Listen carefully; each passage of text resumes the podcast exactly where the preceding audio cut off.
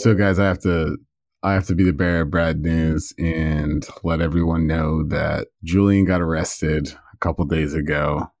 Um, so we're going to have to do this podcast and talk about Julian with Julian from the Off the Top podcast. How you doing, Julian? It's going good. Um, you know, I'm just very happy that I'm I Julian and not arrested, and I didn't spend seven years in an embassy um, avoiding being arrested. Yeah, and for those of you who are keen of thought and keen of what's going on currently with events, then you would know that Julian Assange, which is the co-founder of WikiLeaks, just got taken into custody in London a couple days ago from the Ecuadorian embassy that he was staying in, like Julian said, for like seven years it's truly phenomenal that he so to understand you know every country for the most part has an embassy.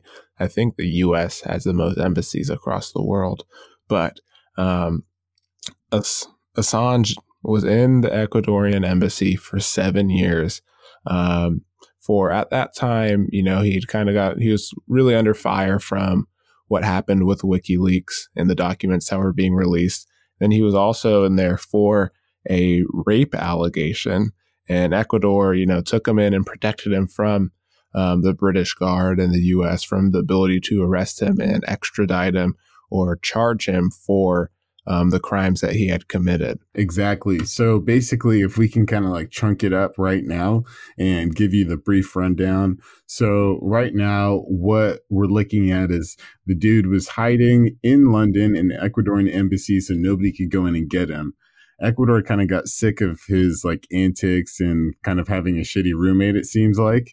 And so they let the British government or the you know British police department go in and take him out so that he can be either um, first off he has basically bail jumping um, charges against him due to that rape allegation in Sweden, and now they're thinking that he might be extradited to the US because of this British UK US agreement as far as expedition goes and then face charges as far as like espionage and things of that nature. And I feel like once you kind of like look into this, it kind of gets more tumultuous and the parts seem to be um, it seems to be more complicated than you really think just from looking at it at an eye level view. And the Ecuadorian president Moreno um, from while I was doing research, a lot of people thought or were thinking um, that are pro Assange. There's a good grip of people who are pro Assange,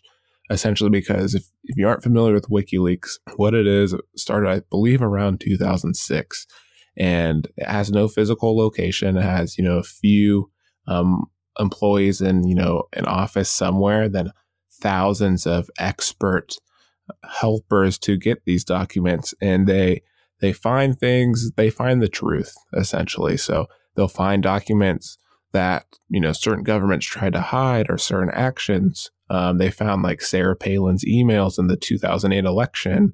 Um, and they had various things that they could use to you know just tell the truth and set that free. And so there's a lot of people who are pro assange for what he did and you know um, unraveling what some governments may be hiding, which, you know, to, to, a certain point of me is like, okay, that's actually kind of cool because, I, in my opinion, right, if you're going to try to hide or declassify documents because it's going to make you look bad or you know what you were doing was unethical, um, you know, that's going to come back. It's going to be like karma. It's going to come back to bite you. And so Assange, you know, when he was taken out of of this place. It looked like he was they supermaned him. They like grabbed him by his legs and his chest, and there's like twelve guys just like holding him out from the embassy to to start this process of you know either extraditing him, charging or charging him in Britain, um, and figuring out you know what the best strategy was now that they have him in custody. Yeah, I think something that you mentioned there was super interesting too uh, in the fact that it was really forcible. So it wasn't like he was not going to go out on his own and say like, "All right, guys, like let's let's try to right these wrongs or like figure this all out together." He was very obdurate of staying in there. Um, so that's why he was forcibly removed. And another thing that I found really interesting is that the days before, about six to 10 days before, WikiLeaks was actually tweeting, uh, saying that, you know, Julian will be like taking out. So this was something that they saw coming. Absolutely. And so now we're in this weird spot because if you kind of know WikiLeaks and you follow the story really well, then you also know that there is this really goofy and weird backup clause or backup mechanism that happens that they have in place. And so what goes on is that this backup policy that WikiLeaks has is that if Julian Assange is imprisoned, documents that they have not released that they but they have still will be sent out to 100,000 people, which you then would imagine would be leaked promptly. And the reason that they have those 100,000 people to send them out to is just to make sure that those documents are protected and don't just vanish off the face of the earth. But I think that that's almost like, you know, uh, he paints it as a backup, but it almost seems like a doomsday clause in the fact that, you know, the poison pill if I if I go down, then there's going to be more than just me paying the price. You know what I'm saying? I agree. It's like a giant destruction plan um, where, you know, he says, if I'm going down, 100,000 of these documents are going out. And the thing about it, it's not like they know what these documents are. You know, if it's just emails, if it's war documents, if it's footage of, you know, bribery, if it's um, bribery checks being sent. So there's literally thousands of things it could be. And it'll be interesting to see how they handle that as they go through this process of um, charging him. And further, I kind of skipped on it earlier, but a lot of people think the Ecuadorian new President Moreno is, you know, somewhat being bribed on his own. Um, they thought it was a little odd, you know, how quickly it happened for him to to be like, you know what, Assange, you're you're a terrible roommate you're a little hostile, you're a little awkward. Um, you know, it's time for you to get out of here. Um, so a lot of people thought there's something else at play here because for a while, while he was in the embassy, Assange was doing interviews by going out onto the balcony of this building, still on the property, and just kind of standing there and putting his face in front of people saying, "No, no, no, no, no, no, you'll never get this." And another thing that I'm really, really curious about is how they're actually going to go about with the charging of espionage and that process. Because if you remember correctly, in about 2010, WikiLeaks published a large amount of information on the US government and their actions in Afghanistan, with the aid of Chelsea Manning, formerly known as Bradley Manning. But at the same time, if they were going to just nail the scapegoat or nail the person, the people that leaked it, as far as WikiLeaks goes, another thing that you'd want to mention too is that that same sort of dangerous precedent of going after the people that um, did it themselves you'd have to then inculp, um, you know, inculpate what the New York Times because they also did publish some of that information as well. So it's not just WikiLeaks on their own; uh, other people are doing it. So I'm really interested to see what it will be like as far as you know how honest are they going to keep everybody to to be fair looking at this right now i think it'll be somebody will be made an example of um, which that somebody will probably be julian assange and then we'll just go about it as well this is a lesson that you don't want to be the person that gets caught doing this or like you know you don't want to be the the get caught red-handed or be the biggest red hand when everything goes down. That's something i didn't think about and at the end of the day to me the information that wikileaks unveils is what it is. It's information. Um, and if there's evidence behind it there's evidence behind it you can't refute it. Yeah, you might be ashamed.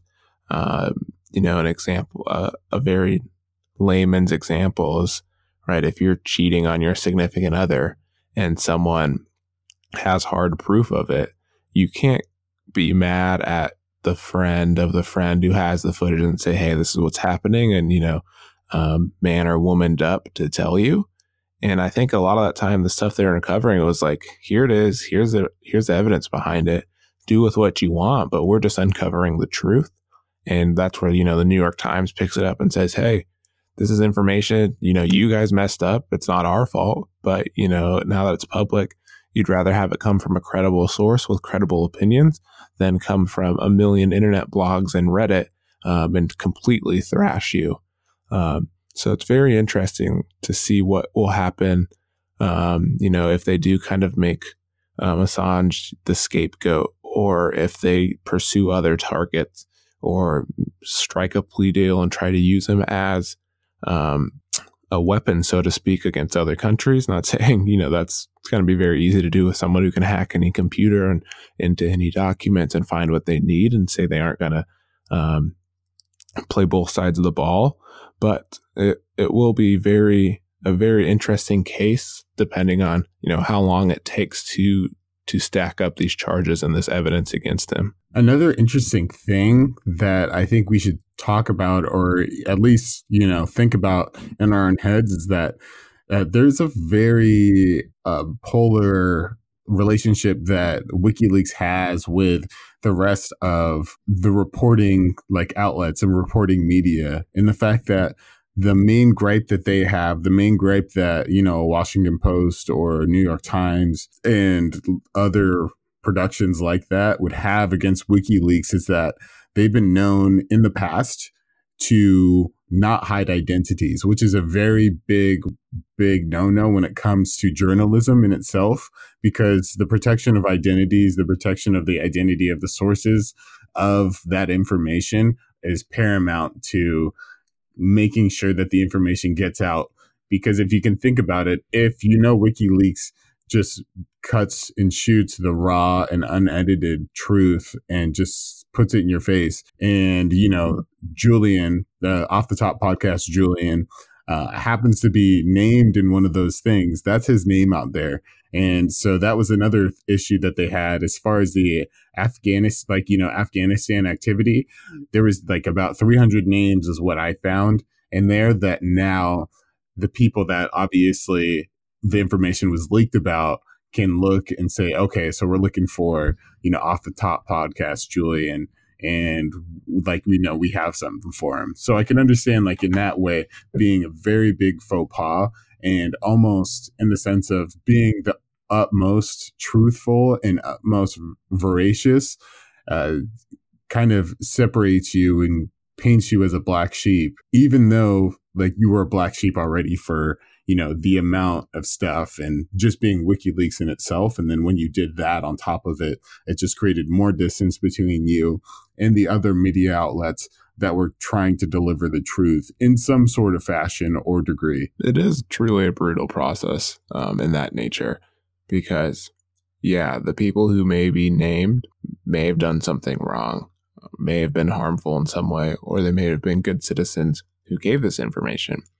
But you have to think generationally that if your father or your mother, grandma, grandparent, whoever it may be, was named in, you know, the the killing of two journalists in Afghanistan, um, then you would be related to that. You know, someone down the road would connect the name like, oh, um, you know, Woody Smith is your dad.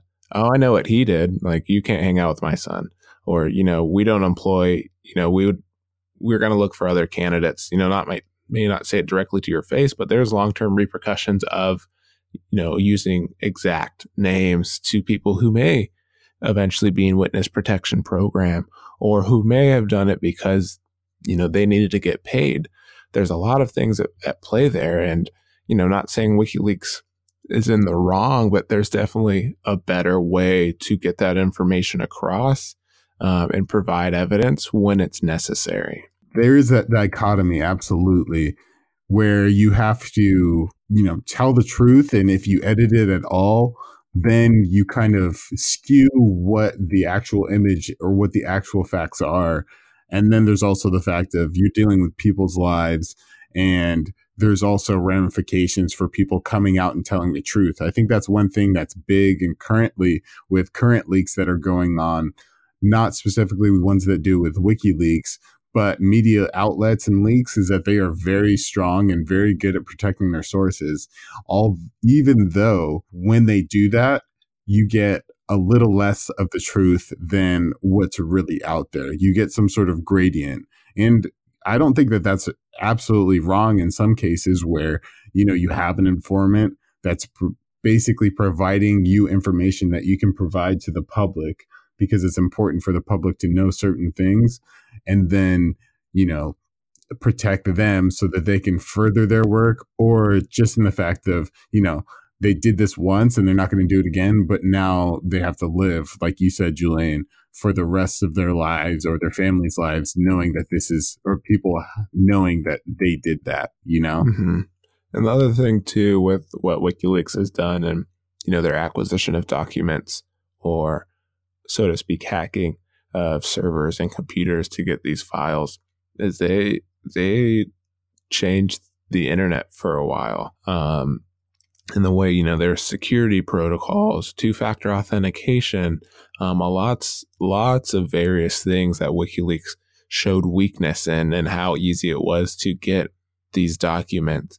You know we're talking 2006 2010 2012 um, you know current events within the past decade or a little bit longer that where we're at today because of wikileaks ability to get this information um, via the internet and via their sources has made a lot of companies look, you know, internally at how they're doing things. And, you know, that may be good on our end as there's so much data we put out there that um, we'd probably like, you know, private or protected.